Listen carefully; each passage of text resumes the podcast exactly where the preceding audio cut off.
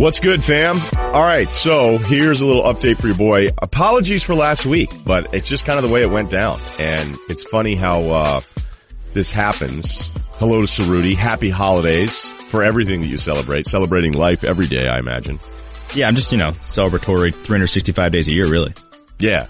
What's the worst mood you've been in that since I've known you? Uh, What's the worst day you've had? I don't even know what it would be. It's probably like when Roma is playing pretty poorly, which is like right now. Uh, but Tell me about it. I mean, I don't know. how about that transfer? Terrible. I mean, the, the, window's open now. A lot of big deal. A lot of big. I had a guy actually that wanted us to break down the Pulisic to Chelsea, uh, transfer. Dortmund? Yeah, from, from BVB. But then he was back on loan. So Yeah. yeah. how's that he- work? Well, essentially because they don't want to lose him because they're in first place in the German league right now. So, Obvi. so and he's not a starter, but he is a you know he's he plays for them a decent amount, and they don't want to lose him because they're fighting off Bayern Munich. So okay, th- this happens all the time where they're like, okay, well, especially with Chelsea. Chelsea has about forty guys on loan. Their their roster is ridiculous, but I think it's a good move for Pulisic. I do. I believe the the system in Chelsea and the coach would be a good thing for him.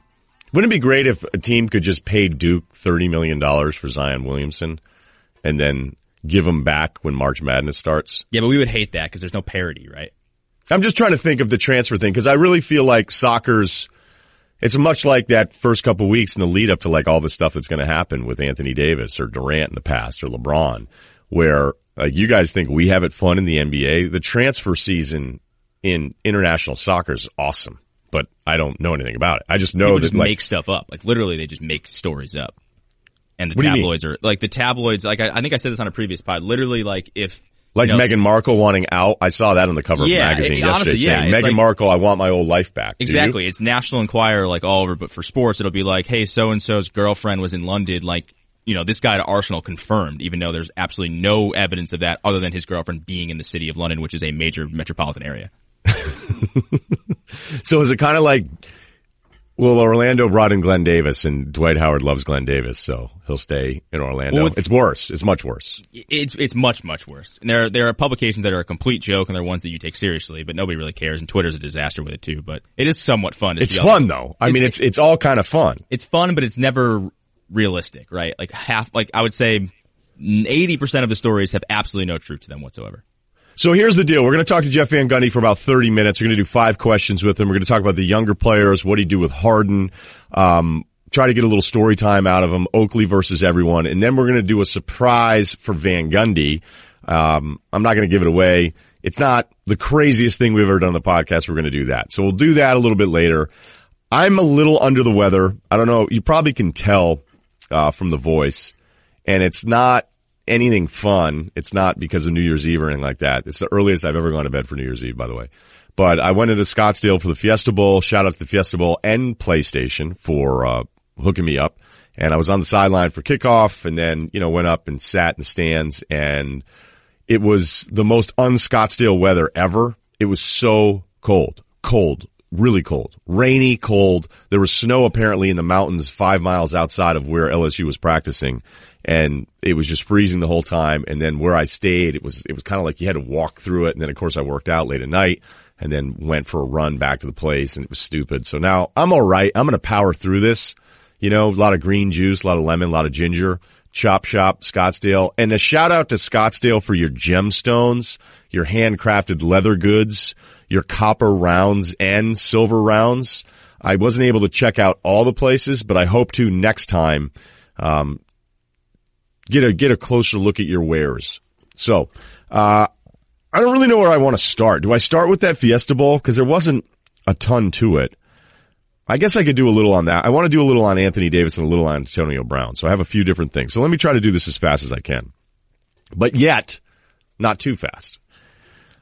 I don't think LSU UCF was close. I know it's a one score game, but it's it's a lot like politics. If you're an anti SEC guy or you're a pro UCF, hey, here's my national championship shirt, which I still think is kind of funny, but also trollish and annoying. But again, if Alabama has five national championships that don't really count, and they do, that they just claim, And I guess UCF can do it too. But I think in the modern era, you're kind of like, what what is this? But I was at the game and UCF gets gets a great drive for the touchdown, the pick six. They're 14-3 and you're like, wow, okay, this is, this is happening. And watching UCF warm up before, like I'm telling you, when you look at their offensive line, specifically their offensive line, you're like, these guys are huge. Like they're big dudes. Like you know what it says in a roster, but it's just different kind of watching them and you go, all right, you know, they have the bodies. And then going into the game, LSU was on their fourth corner who was a senior who had played some safety. And by the end of the game, they'd lost like two other guys. They had linebackers playing outside in coverage. But, you know, from what I saw, I just saw a team that was better than, than UCF. So I think there are one score games that are one score games that are truly one score games and there are other games that aren't one score games. And I don't think that's what it was. Time of possession can be overrated. In this game, it was 45 minutes for LSU, 15 minutes for UCF. LSU could do whatever they wanted. Joe Burrow almost threw for 400 yards, which is crazy and they couldn't block Lawrence 90 for LSU and a bunch of other guys. So even though it's the backup quarterback for UCF, which is brutal because it's not McKenzie Milton back there who's really, really good. So I don't know what it proved. I don't know what any of this bowl stuff proved. I just know that in one score games, some are truly once like Iowa, Mississippi State was a true one score game. I don't feel like LSU, UCF was. If you hate the SEC, then you're going to go with the UCF thing. I sat in front of a guy who was Danny Kanell's spirit animal. I mean, just the worst. He had to be wasted right out of the gates. Hillbillies, send them back to Baton Who, you, you SEC losers. I don't know if he recognized me or not. And then he started in on the ESPN thing. Oh, you guys kill him. These guys are soft. UCF, like when they were up 14-3, he was losing his mind. And it wasn't even as much as he was cheering for UCF. He was cheering against everything that we've all been arguing about here for years. And, it was crazy. Then obviously either he went too hard, so it's really hard to maintain that. If you're that drunk in the beginning of a game, you know, you got to be kind of special. And, and I'll tell you right now, Louisiana breeds those people. I don't know if the greater Orlando area does as well. It's a little new money-ish with UCF, but then again, if I were a UCF guy, I'd be like, ah, whatever, screw it. I'm just going to keep saying my team's the best and all this different stuff. So it didn't prove that UCF didn't belong but I don't know that it proved that it did either. I, that's kind of how I feel about the whole bowl thing. Like Ohio State, Washington. Did you feel like that was a one score game? I mean, it was, but was it? Would you pick Washington to be able to beat Ohio State tomorrow if they played again? No way. Like I wouldn't pick UCF against LSU if they played again. I wouldn't pick, I mean, the Texas Georgia one is weird, but that wasn't a one score game. Texas dominated Georgia that whole time. Um, you know, Bama, Oklahoma ends up being an 11 point game where some people try to act like at the end, but I don't know. I feel like Oklahoma got back into that game because Alabama was bored. They went the boredom strategy. Be like, okay, we're going to get down 28 nothing and they'll be so bored. Then we'll be able to start moving the football. When they were both hyped and like the game was still the game and in the balance, that game wasn't even close. Like that was disgusting, the domination that we saw from Alabama. So I do think that, you know, look, I think there are one score games at the end of it, like a few years from now, somebody go, oh yeah, UCF, they played pretty competitive against LSU. Did they? You know, did Washington? No. You know?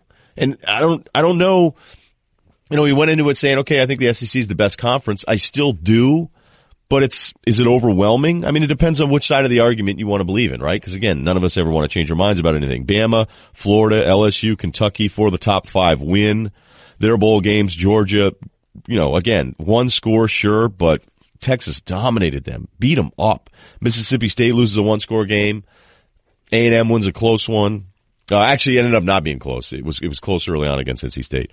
Um, Mizzou, I don't know what that coach is up to. They lose their game. Okay, all right, whatever. Big 12's big on this. Hey, look at Baylor outgaining Vandy versus their average. Oklahoma State against Mizzou, Texas, Georgia. And then they're even using the Oklahoma yardage and scoring against Bama as a win in there too. But they feel like, hey, we need to get our propaganda out there. The Big Ten with Ohio State winning. You know, Ohio State probably is one of the teams that could play with anybody talent wise. I think we've always known that, but we just knew something was a little off and you just heard all these rumblings that things were off about that team and about where they were at and too one dimensional. And, you know, this doesn't turn into like what I don't like is the, oh, see, Georgia shouldn't have been in it. I didn't have Georgia in it the first time because they had the two losses. Okay. But now does this mean that they stunk? I, you know, I don't know. Like a lot of this stuff that I do, I'm willing to tell you, you know, I don't know what was really proven in all this. I, I think a lot of it stayed the same. Uh, Michigan gets destroyed. Penn State loses to Kentucky. Northwestern comes back and wins against Utah. You know, I'll give Greeny some credit here because Greeny made a good point Like as much as we probably overhype the bowl stuff, which we do, like, oh, the bowl means this. No, the bowl results mean this. Or, you know, if the SEC had won their top eight bowl games, which was Mississippi State could have won, Georgia wasn't, Missouri could have won, uh, if that had happened, you know, if we're starting to look at like a seven and one record or something like that, does it go, oh, this, this absolutely proves it? I, you know, I don't know. I guess, I, I, you know, like any of this stuff, I already kind of have my mind made up and it's, it's just hard for me to change it one way or the other based on the bowl results anyway. But if you had the Big Ten West with Northwestern coming back and beating Utah, Wisconsin beating Miami, Iowa beating Mississippi State, which is a ranked SEC team, and you know, look, Minnesota won their game against Georgia Tech and, and they trounced him. You know, I'm not a huge PJ Fleck guy because he has three sayings now. Like if you're going to sign off on one thing, row the boat. You know, go Hawks. Russell Wilson's one. Bret Bielema on Wisconsin, or he'd say Woo Pig. You can't have three. PJ Fleck has three. Like the whole thing is, it's, uh, it's like the epilogue to a book when he says goodbye now. It's just, it's just too many sayings. There's too many things going on and they won their bowl game. And then I had people like, cause I was, they, the camera was on PJ Fleck way too much in that game. And he becomes a story. And then, you know, I said, Oh no, you know, I was sarcastic, like show PJ Fleck more. And then dudes are like, well, whatever. He's annoying, but man, he can coach. He went seven and six. All right.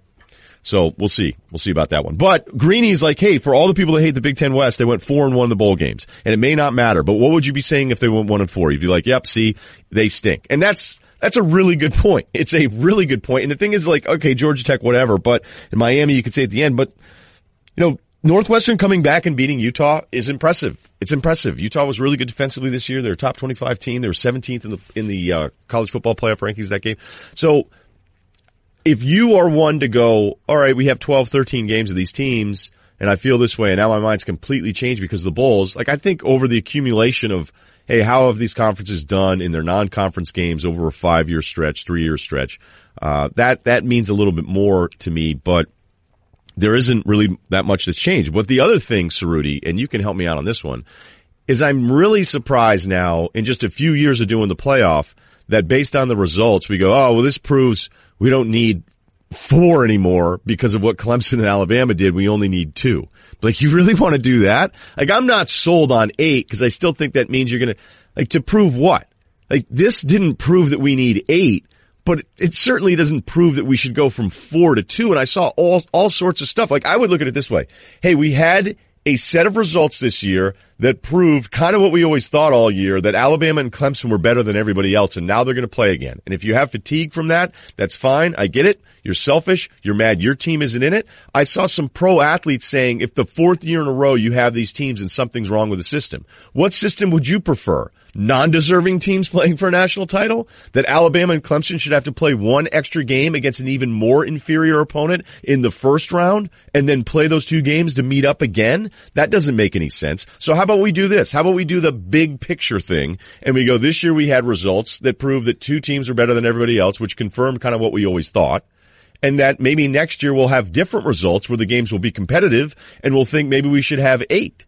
Like I just the in the moment reaction of let's reorganize the entire thing. Like I never was a big reseed one through sixteen in the NBA break up the Eastern Western Conference thing, but when it's happened for fifteen years, like I'm more open to it now. But you have this Clemson Alabama result where it's like, ah, here we go again.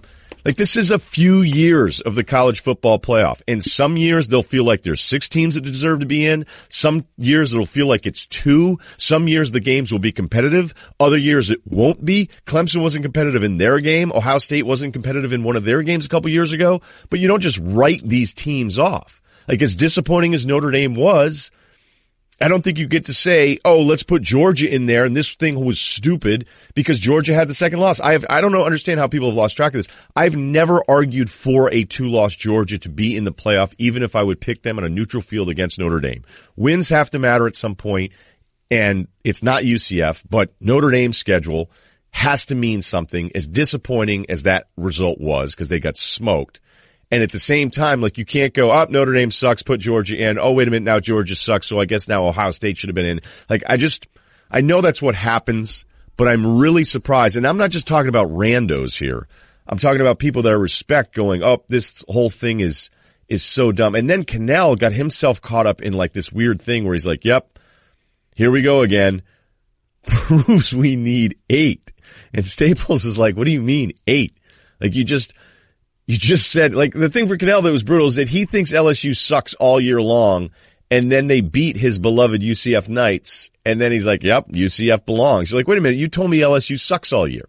So that was a theme after the Bulls that I, and I wouldn't even call it frustrated. I just go, how do you guys see the world this way? That because of the 2018-19 results, that now it should be completely revamped. Yeah, I thought there were a lot of people saying, you know, oh, tough, you know, tough bowl season for the 18 playoff crowd. I looked at it the opposite. I think it proved the point of why there should be an 18 playoff because I, I just don't like Georgia losing to Texas. That, that, that doesn't matter to me. Like I think Georgia was a really good team. And I, I, I think to prevent some of these blowouts that we're seeing like, you know, in both of the semifinal games, give give Ohio State and Georgia a chance to play. So in that in that scenario, you'd probably have Georgia playing what Oklahoma. Maybe Georgia wins that game. Maybe you don't see a blowout against Alabama in the next game. And I'm I'm assuming Ohio State probably beats um probably beats Notre Dame. So that's probably not going to be a blowout in the other semifinal matchup. I think this helps improve. And we at the end of the day, we just see the best teams go through. Because right now, I think the four team, like nobody thought Notre Dame was this was good enough. I just don't. They were undefeated. That's great, awesome, and I don't, I don't, I don't think they should have been left out. But nobody thought they were good enough. And this is what happens. You don't get the four best teams in. Whereas I think if you go to eight, you have a better chance of having better and more competitive games later in the process. Okay, but I just don't understand why Alabama has to play UCF or Washington to then prove what we already knew. You know, why does Clemson have to play Michigan again? Like what? What told you? What, and again, UCF's without Milton, so to be fair here, you have to look at him, you know, but he was still not going to play if they were in the playoff because he got hurt at the end of the year. But, you know, Michigan got smoked in that game, man. Smoked. They were, down a ton of starters too, right? I mean, I don't know. I don't know. they were. Means, it probably wasn't a great look that you they were just get destroyed by Florida, but. No, they were missing all their, their linebacker and edge guys, like that combo of dudes. So maybe that changes, but you know, then I would wonder, would you have more and more guys deciding to bounce on all that? So anyway, those are my bowl thoughts. I want to do a little on Antonio Brown because of all of the Steelers stuff. So he's going off this whole free will thing, like easy Getty Lee, but his post about free will, he called Ryan Clark and Uncle Tom. Um, he posted another video where he's just, he just kind of gone off. And if you don't know the story, is leading up to the final week, and it actually had gone on before the Saints game, I guess. But he went AWOL the week before, got into it with Roethlisberger. All accounts are saying that Roethlisberger, like he and him went at it, but that Brown was in the wrong. And it's always tough for this because if you have enough public equity that's again, I guess you shouldn't call it public equity, but if you have enough public opinion that's anti you and Brown's offered up enough of this stuff to go, okay, I don't know if I want to believe in this guy anymore, then the people are going to turn on you. They're going to take the other guy's side. I don't want to take anybody's side. I don't want to take Roethlisberger's side. I don't, and I don't understand this other thing that turns into like, why does everybody always back Big Ben? Why does Big Ben always get it passed? Who likes Big Ben? Nobody likes Big Ben. I don't like Antonio Brown. I don't like Le'Veon Bell. I don't like any of these guys. I don't even think Mike Tomlin's that great. Okay. Like collectively, as I've said before, as I said at the very beginning of the season, I go, this team has so much drama that I actually feel bad for Steelers fans because they're great fans and they have to deal with all this stuff. And this incredibly talented team that's not in the playoffs. Like I do think Minnesota's the most disappointing team because I feel like the AFC somehow at the beginning of the year that felt like there was no depth became better. Um, than than the NFC did. Like when I look at some of the NFC playoff teams, I go, you know what?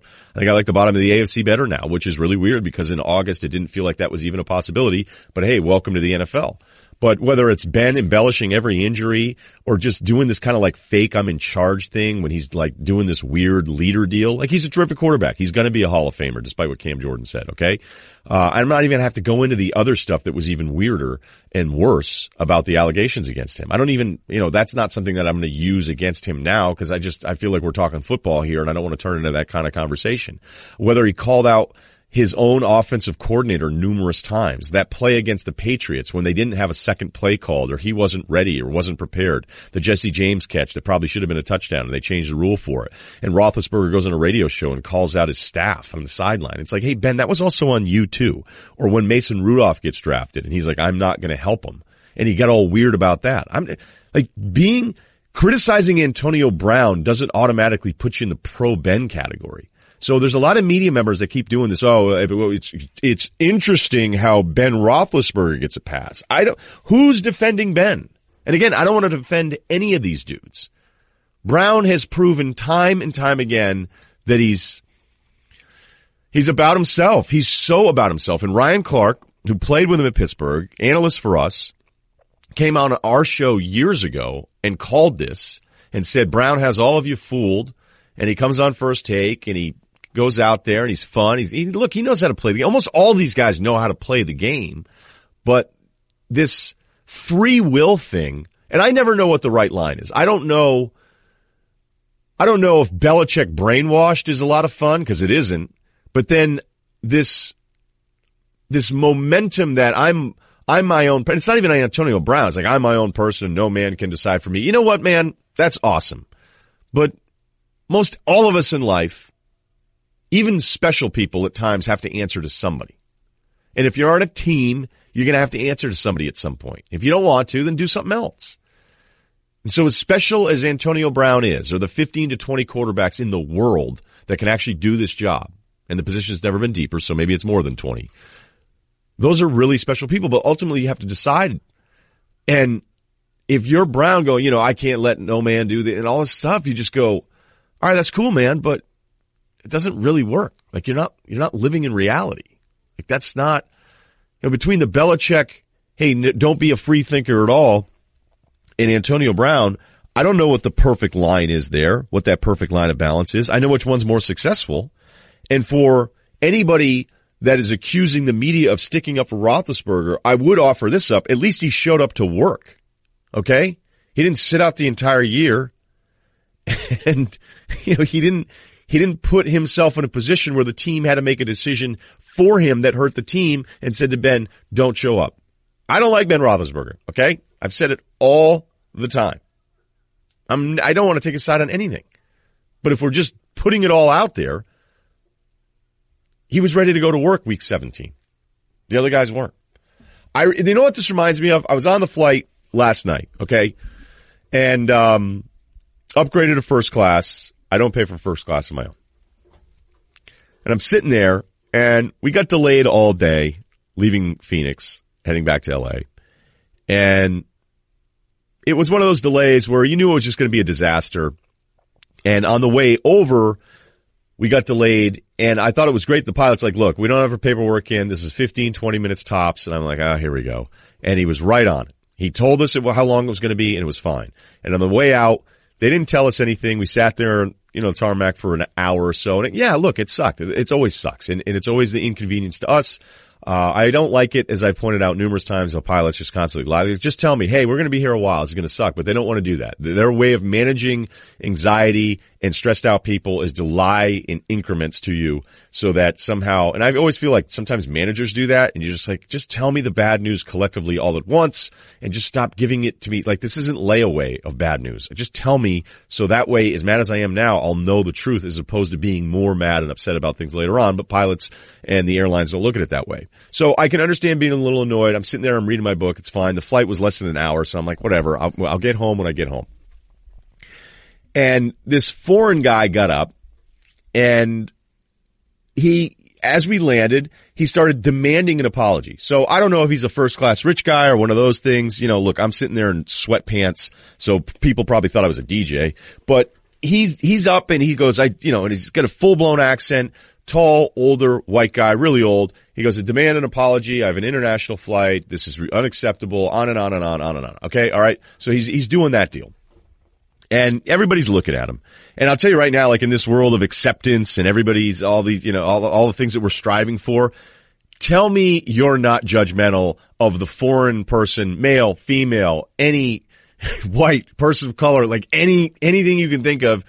Tell me in your honest moments when that person's doing that, how accepting you are. Because you're probably like, hey, Fritz, keep it moving. And so this dude, who actually may have been a DJ, full blown kind of gray hair, like Japanese, he looked like Cloud Strife a little bit. Um, Final Fantasy reference for those who don't get it. Anime, whatever you want to do. He's got like that nice. kind of gray washed out hairdo and, you know, super fun jeans, not entry level jeans They're the jeans you buy this, it's the second pair of jeans you buy after you buy the first ones that aren't cool enough. And as this old guy's demanding the apology, DJ guy's like, nah, man, they don't deserve, you don't deserve anything. I'm like, whoa, here we go. Here we go. Yeah, he said it to him. He's like, nah, you don't need anything. And then Fritz is like, what? What? And he goes, it's a new year, man. Calm down. So now I'm like, wait a minute. I think I hate both guys now. I don't want to take either guy's side. Like Fritz, like I get his frustration, but hey, guess what? They're not going to apologize. It happens. Welcome to travel. But then the whole Zen DJ, hey man, it's a new year. So he was like going to kind of shout him down and then just did this whole like, uh, it was a real diss. It was a real heavy diss and Fritz was, Fritz was beside himself. So now he was mad at the DJ guy and I looked at both and I said, I don't, I don't want to, I don't want to be team either of you. And that's how I feel about the Steelers. You know, so have you read what this all stems from, right? Apparently. What, the Antonio Brown deal? Yes. Well, yeah, I've read, I've read all of it. It's I mean, the- I know he was on the mysterious, the Masked Singer thing, which I did watch. um, but that was Juju tape. Smith Schuster thing is what I'm talking about. Oh, what with Juju being the guy and Winning and- team MVP. Oh, Apparently that now because Roethlisberger was on, you know, in the local station. I think it's 93.7 The Fan. He, you know, they asked him, "Hey, were you upset that you didn't win team MVP?" Because there had been rumors that this was what created this whole issue. And obviously, Juju Smith-Schuster is not the team MVP. But the fact that if if if Brown or Roethlisberger got that upset about who wins the team MVP award, then that tells you everything you need to know about those two, right? yeah. I think there are real indicators here, and the Steelers have been more forthcoming than any team I can remember in how they feel about other teammates. Like the Le'Veon Bell stuff. You know, I think Ben can be right in saying it's a distraction, but at the same time, like at one point their record was really good. And then Yeah, seven, they weren't- one. Yeah, they were seven, two, and one, and then, then things fall apart. So you're like, wait a minute, so you became more distracted after the fact? That doesn't make any sense. And the fact that all those offensive linemen were that mad at Le'Veon Bell. That never happens. The beginning of the year. That Jesse James or tight ends like we're the Kardashians. Like that he said that. Um, and that Juju wins. I, I think you're right. I think it's a great point by you that it kind of tells us that there's a lot of dudes in that locker room that can't stand any of those guys. Why would you? Why would you be able to stand? it? And then the rest of these dudes, Jamal Adams of the Jets, like as great as he, and he's nasty. He is in on everything, but he can't help himself on social media. And all these dudes, George Kittle, same deal with San Francisco, where it's like, hey, AB, Antonio Brown is the hot girl that your friend breaks up with that you tell I would treat you so much better than he did. Or your friend, you know, maybe you're just sketchy as hell and your friend's having some problems with her and then you're going up to her on the side being like, I would never treat you this way. I can't believe what he's doing. If I ever, like, I, I love when girls tell me and they'll be dating somebody and then it would happen sometimes, like if it was somebody at work, like, oh, I went out to dinner and, you know, with so and so and they said they can't believe that so and so treats me this way. I'm like, I go, you know, that's not an observation. That is a, that is a sort of invite to be like, you know, if you were single and we started dating. And here's the thing is that all those other dudes around the NFL that are sitting there hitting on Antonio Brown right now, they don't actually know what it's like to date him. So of course, he may be the best receiver in the NFL. He is incredible. Nobody is doubting any of that stuff. But at, at what point, like the Uncle Tom thing is so crappy. It's such an awful, like Ryan Clark has a job and his job now as an analyst is to give us insight. And thank God for Ryan Clark for actually giving us insight as opposed to so many other athletes and coaches that we've had NBA coaches work at ESPN where I would after a month go to you and you know this, Cerruti. I'd say, Hey, never, no more with him. Never again. If he's on the list and he's available, it's always a no because I don't want to talk to that person anymore. They have nothing to offer up and all they care about is their next NBA job. And they sat here and they got a check from ESPN and this sucks for all of us because the person's useless. And it's happened with former athletes. With former athletes, you're like, you know, the comeback's never happening. Like it's okay to give us some insight. So if you're giving us insight in Antonio Brown, who's super difficult, who we've known this, okay, it's, this is, this is documented and Clark gives us more insight about it as a former teammate, Clark, thank God, is doing his job and doing it the right way. Doesn't make him an Uncle Tom. It doesn't make him a snitch. You know what it makes him is a really good analyst. And one of the rare ones I think that's willing to give us enough stuff and be able to make it all work out so that he's, you know, it's, it's, it's the job. I wish more people were Ryan Clark is my whole point. Before we get to Jeff Van Gundy, I want to do just a couple minutes on Anthony Davis. Been told by two league sources that he's not going to play for the Pelicans after this year. Okay. That is not actually the newest stuff here, but to keep hearing it from the people that I'm hearing it from, just, all right. So let everybody get ready. Davis, as he did the other night when asked about his future, shot it down. Much like KG, the comp that I've used in the past, he's not going to be that guy that's going to rock the boat. He's not going to do the Melo, get me out of here thing. I don't know if Clutch Sports, Rich Paul, and those guys would do that. That's not really their MO, but they may have to. I don't know if it's going to be a relative. I thought maybe at this point there'd be a relative that already would be vocal about this and start pushing to get him out of there. Um, I don't, you know, as, as Cerruti and I brought up, but Cerruti made that great point last time we talked about this. Is like, why would you go with Clutch and then tell Clutch, actually, no thanks, I don't want to go to LeBron and the Lakers. I want to go to Kyrie in Boston, the place you'd least want me to go.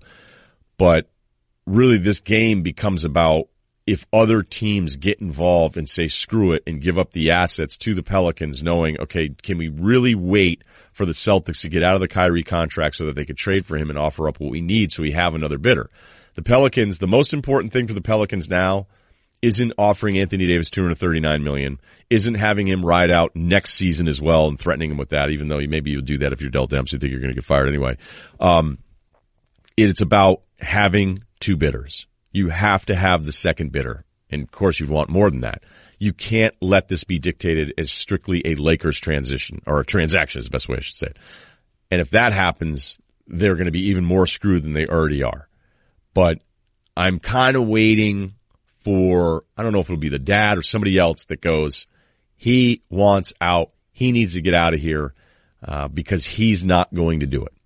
And until he does it, unless he makes it really difficult, and the Pelicans kind of kind of ride this whole thing out, but then you got to worry about the Celtics and those assets, which you'd be looking at after this year's draft, which you know can get really dicey. So yeah, just more and more people around it confirming, I think, what we already knew that he's um, he's not going to be a Pelican after this year, with one year left on the deal. Here is Jeff Van Gundy. I was kidding around on on Twitter the other night, Jeff, that I demand you answer for your Georgia should be in the playoff um, picture the final playoff thing. So I, I just after the loss, do you do you regret being so strong in your endorsement of them on the NBA broadcast? Absolutely not. did you see the other two teams play in those games? I did. Notre Dame did. and Oklahoma. Yeah, Georgia's second team should have been in the playoff. Now they played terrible against Texas.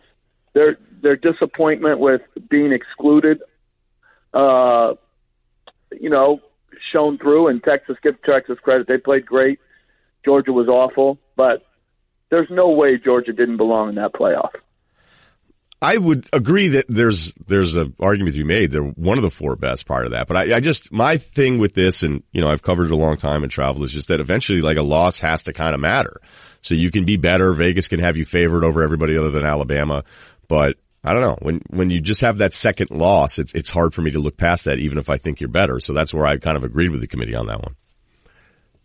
Well, yeah, losing matters, but who you play matters. So if you schedule down and you have bad teams on your on your schedule and you don't challenge yourself, then yeah, you're gonna you have a better chance to win. But losing at LSU and losing to Alabama late, like you have to use your eyes. This one loss, two loss team.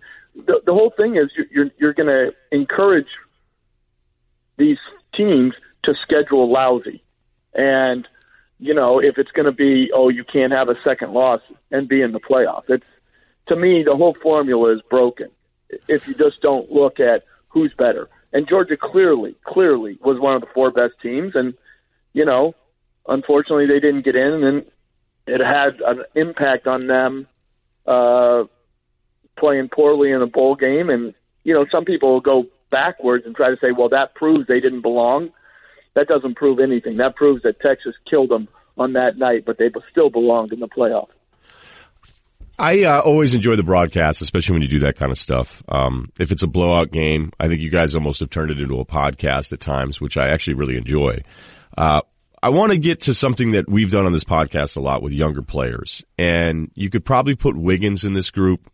Um, I think there's times with Ben Simmons, despite the overall numbers, he had great numbers the other night against Phoenix. Uh, there's some other guys, Brandon Ingram out here, where I worry about younger players that I, I, think, and you probably would disagree, like we get so excited about what they could possibly be that we probably overshoot what their actual ceiling is.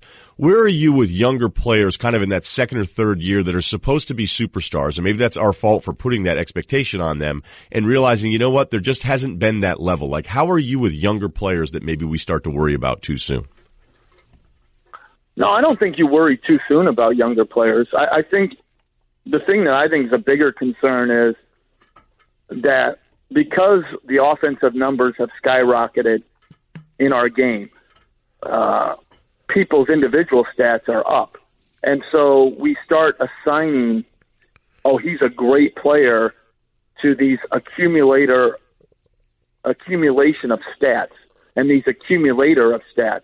Oh, he had a triple double or he had did this or did that if you don't drive winning, you're not a great player. So I don't care what your stats say.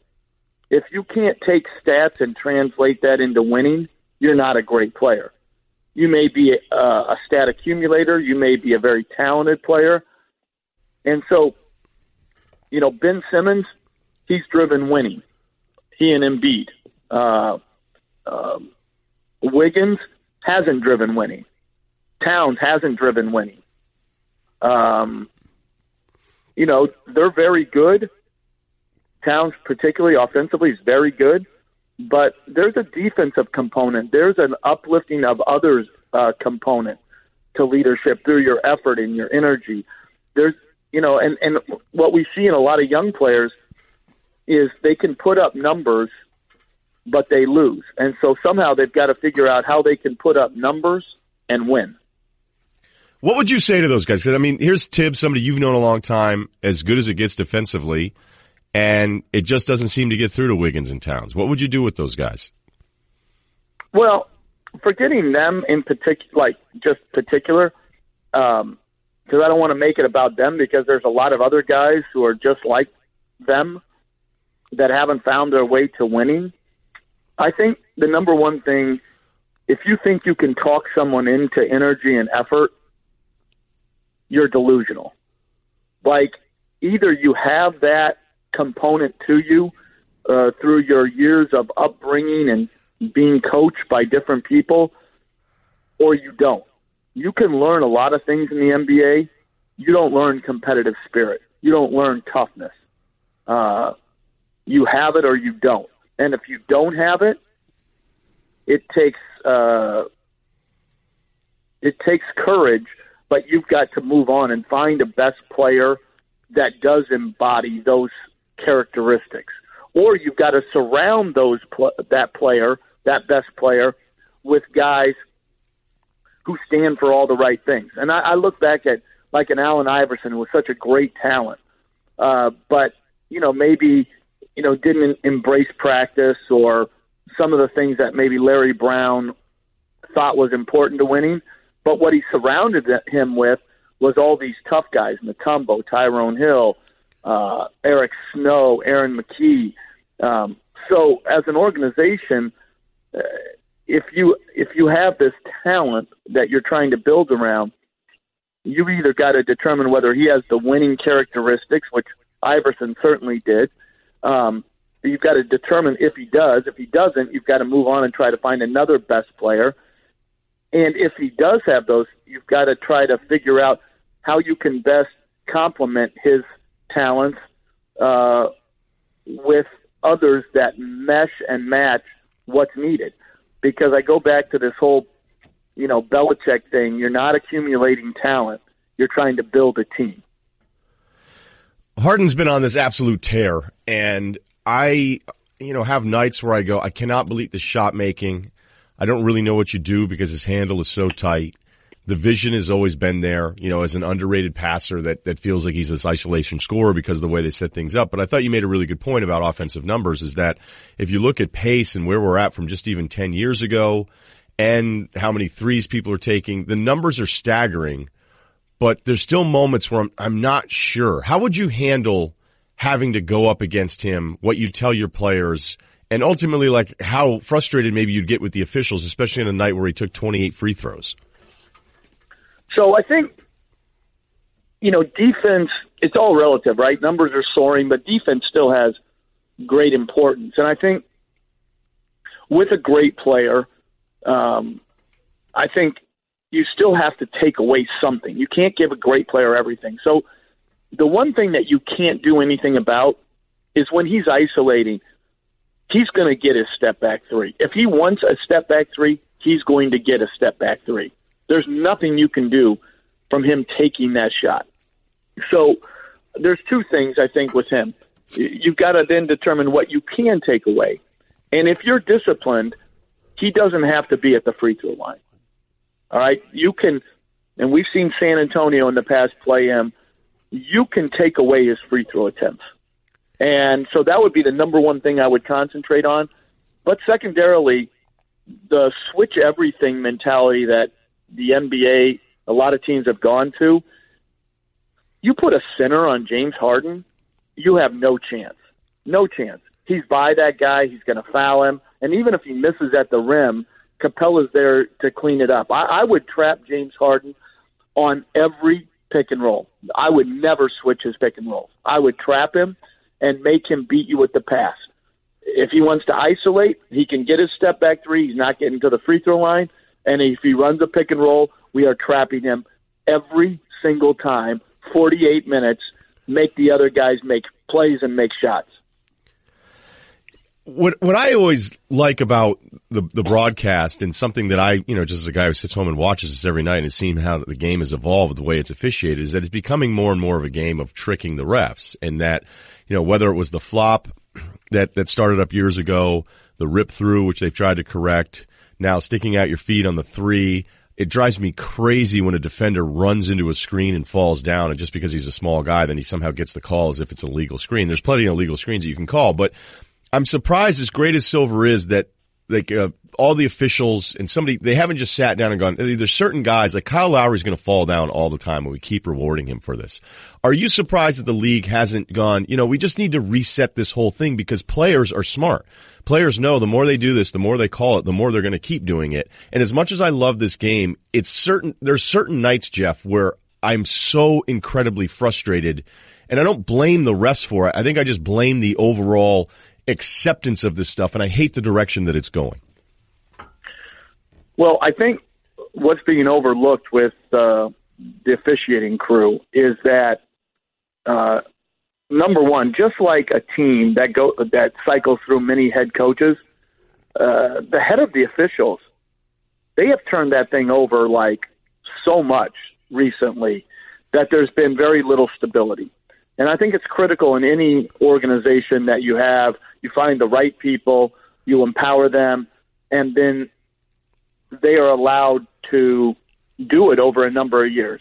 So I'm hopeful now that, you know, Monty McCutchen is in charge of the officials. Yeah. That he can be in this position for a long time so that he can get it the way he he thinks it should be.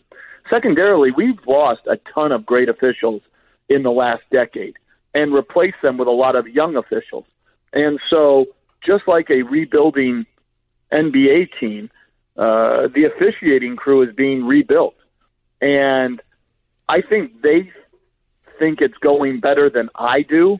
Um, I, you know, I think if you ask the league office, they're happy with where they're at or encouraged where they're at. I'm not quite as high on that. Um, I, I think uh, it's going to take more time than I think you know the NBA fan uh, understands to make it what it should be. As far as um, all the tricking of officials, I I think this is where we'd be much better old school, where the old school referee, um, if you tricked him and he went back and he looked at it, he was going to screw you. and he was going to find a way where he could screw you or your team. And the same way with coaches who constantly whine and complain. But because today there's so much um, emphasis on call getting, you know, being right, that they can't sort of mete out this natural justice of trying to trick them. So I, I talk to Steve Javie about this all the time, who's on our broadcast. Like, he wouldn't say he would screw him, but he would. But like, what they would do is, like he says all the time, if you if he knows a guy is trying to trick the refs, and he has tricked him, he's got to be ultra sure the next time a similar play happens that you truly were fouled. Almost giving the benefit of the doubt to the other party. And I totally agree with that. Like when a guy is tricking an official, everybody says it's smart, and I look at it totally different. Um, to me, you can look at it as it's smart, or you can look at it as you're trying to get an unjust advantage. And I think officials should have the power to, if they see this guy is trying to trick him, I don't care if it's a flop on a on a drive, it's a verbal flop where you scream out like we see so many players do today, or you just fall on screens like you're talking about, you cannot reward that or you continue to encourage it. And I got in this argument with Mike Breen long ago about flopping. If if you don't punish it tacitly, you're encouraging it.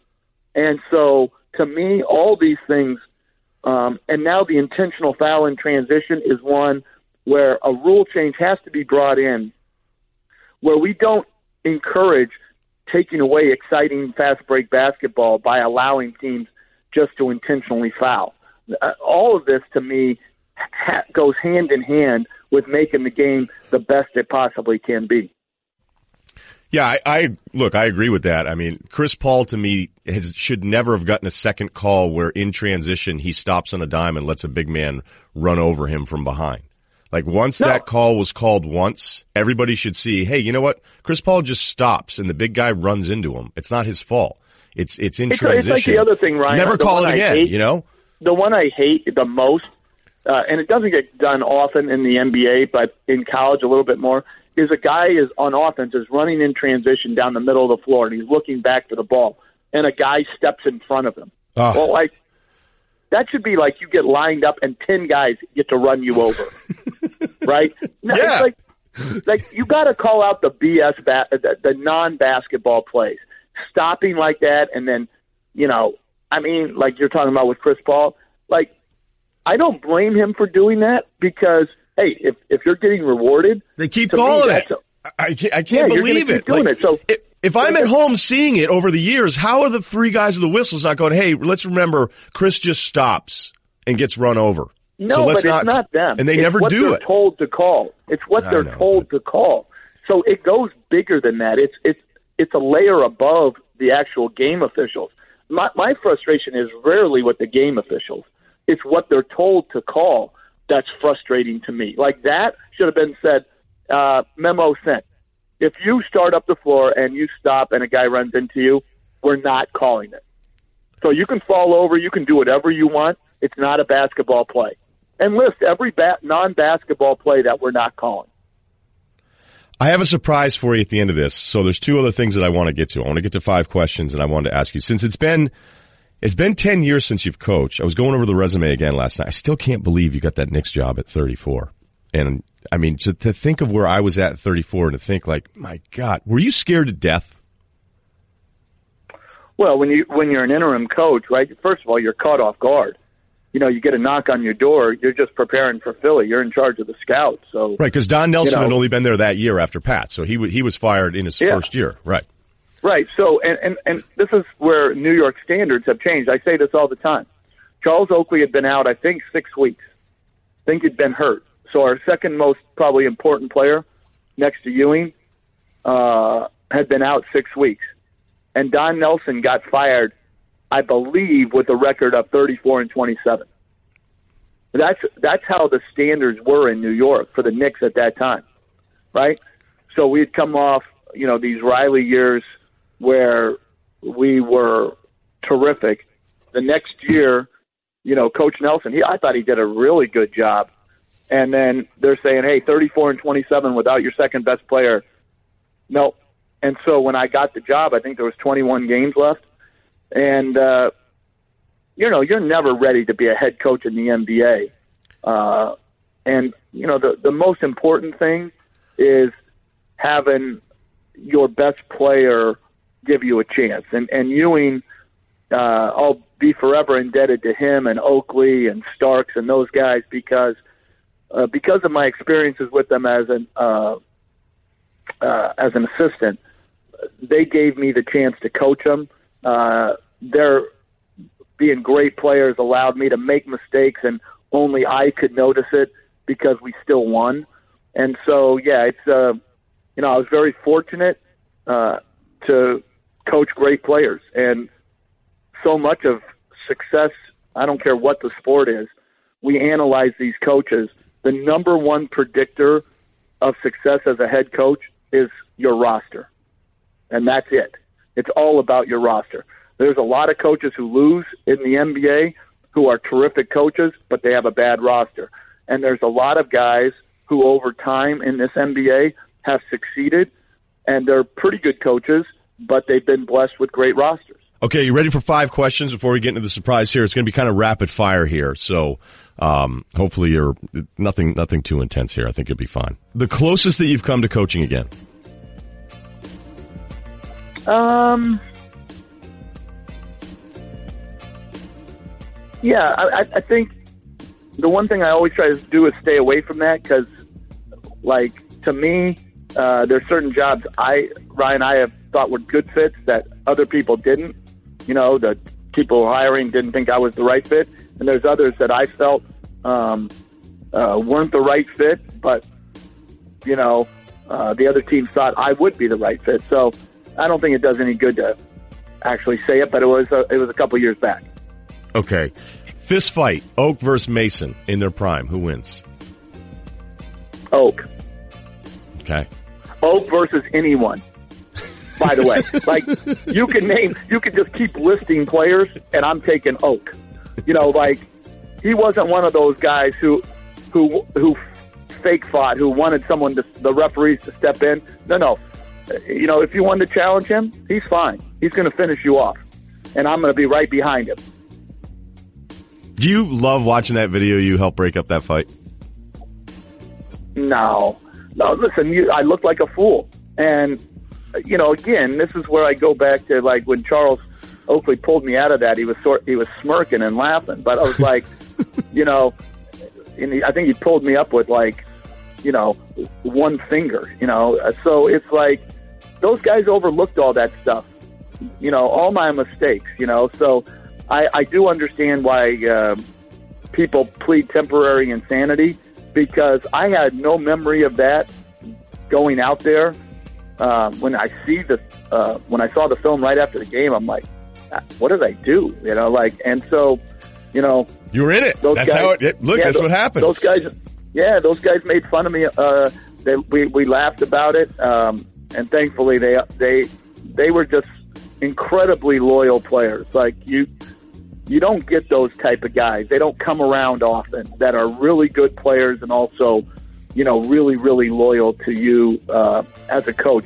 You don't see that as much anymore. Uh, I'm not sure why, but like Ewing, Oakley, Harper, Starks, um, Charlie Ward, all those guys, like incredibly loyal, hard playing guys. How long would a game to 11 take right now between you and your brother Stan? Oh, it'd be over quick. It'd be over quick. I, I, listen, I would challenge his lateral quickness and I would go by him. It would be, listen, in the in the day, I never beat him growing up, but now I'd be undefeated. Okay, it would be quick. like Curry versus. It'd be like Curry versus uh, a, a G League point guard. That's what it would be like now. What's the funniest thing, meanest thing, most memorable thing that Jordan ever said to you during a game when you were on the sideline? Well, it was. Uh, it was uh, I, I think I had said something about him being a con man on the radio uh, in Chicago, and we played him.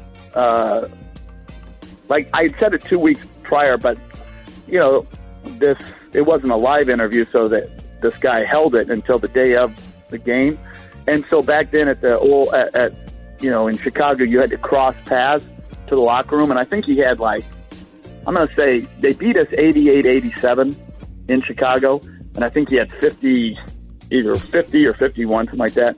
And so as he walked by me, you know, he, he told me pretty explicitly uh, that I should shut up and uh, not comment anymore. The funny part about that was we immediately flew to Indiana. We played not the next night, but the following night. So we weren't back to back. So we had a day off. So I went to this food court for dinner the following night, and just so happens the whole team is there. Our whole team is there, and they're sitting around eating and BSing. And they called me over, and and Stark said, "Hey, the next time you want to talk about another player, please remember I had to guard him. Okay, so please shut up." So uh, Jordan said some bad things to me.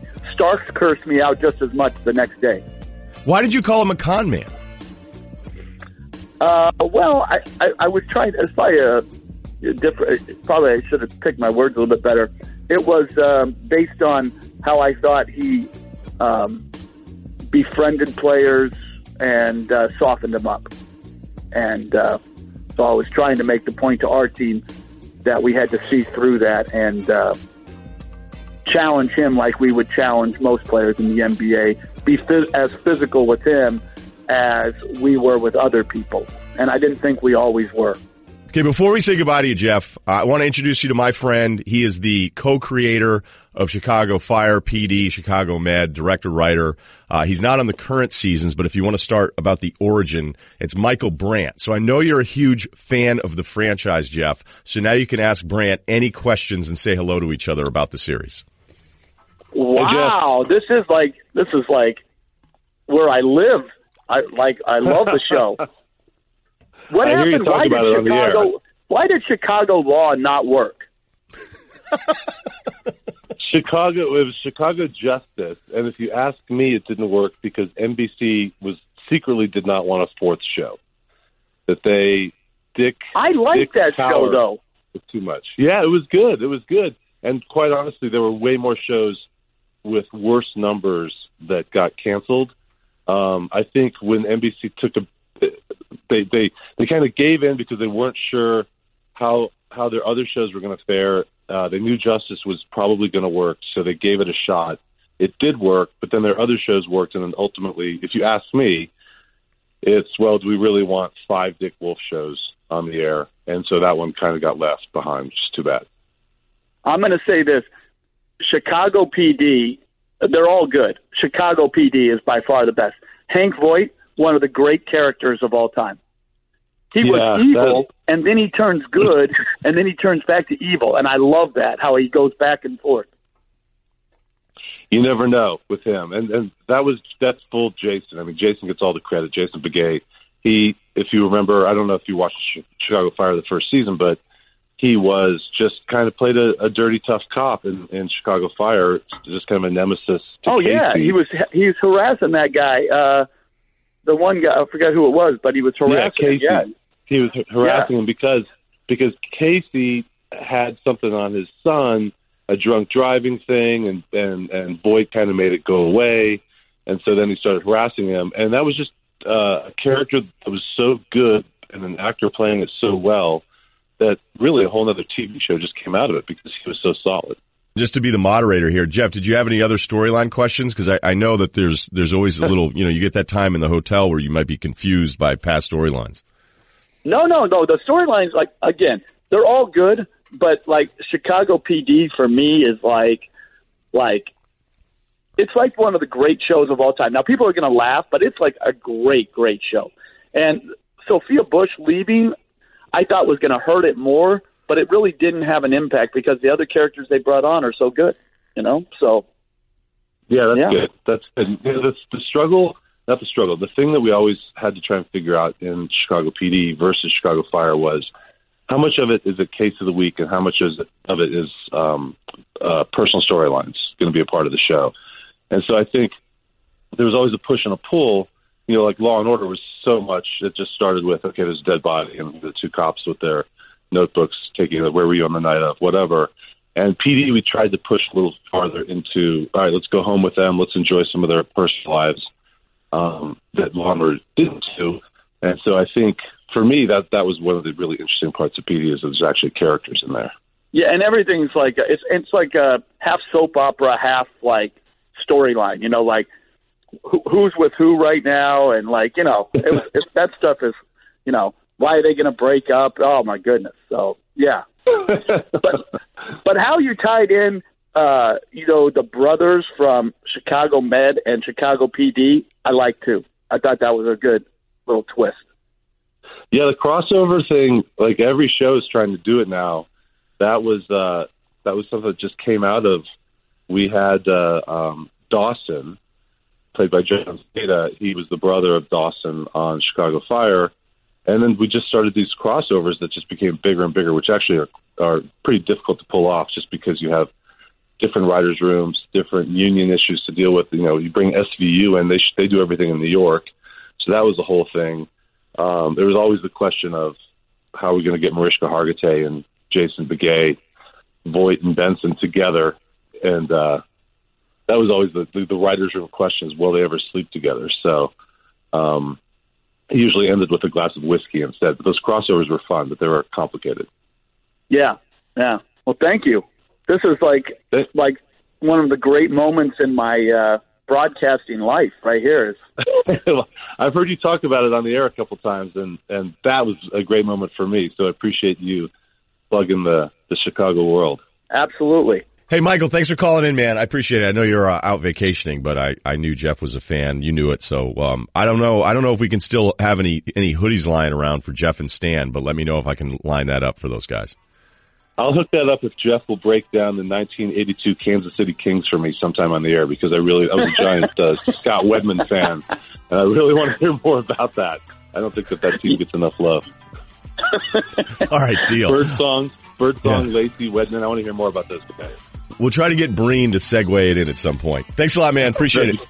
All right, see you guys.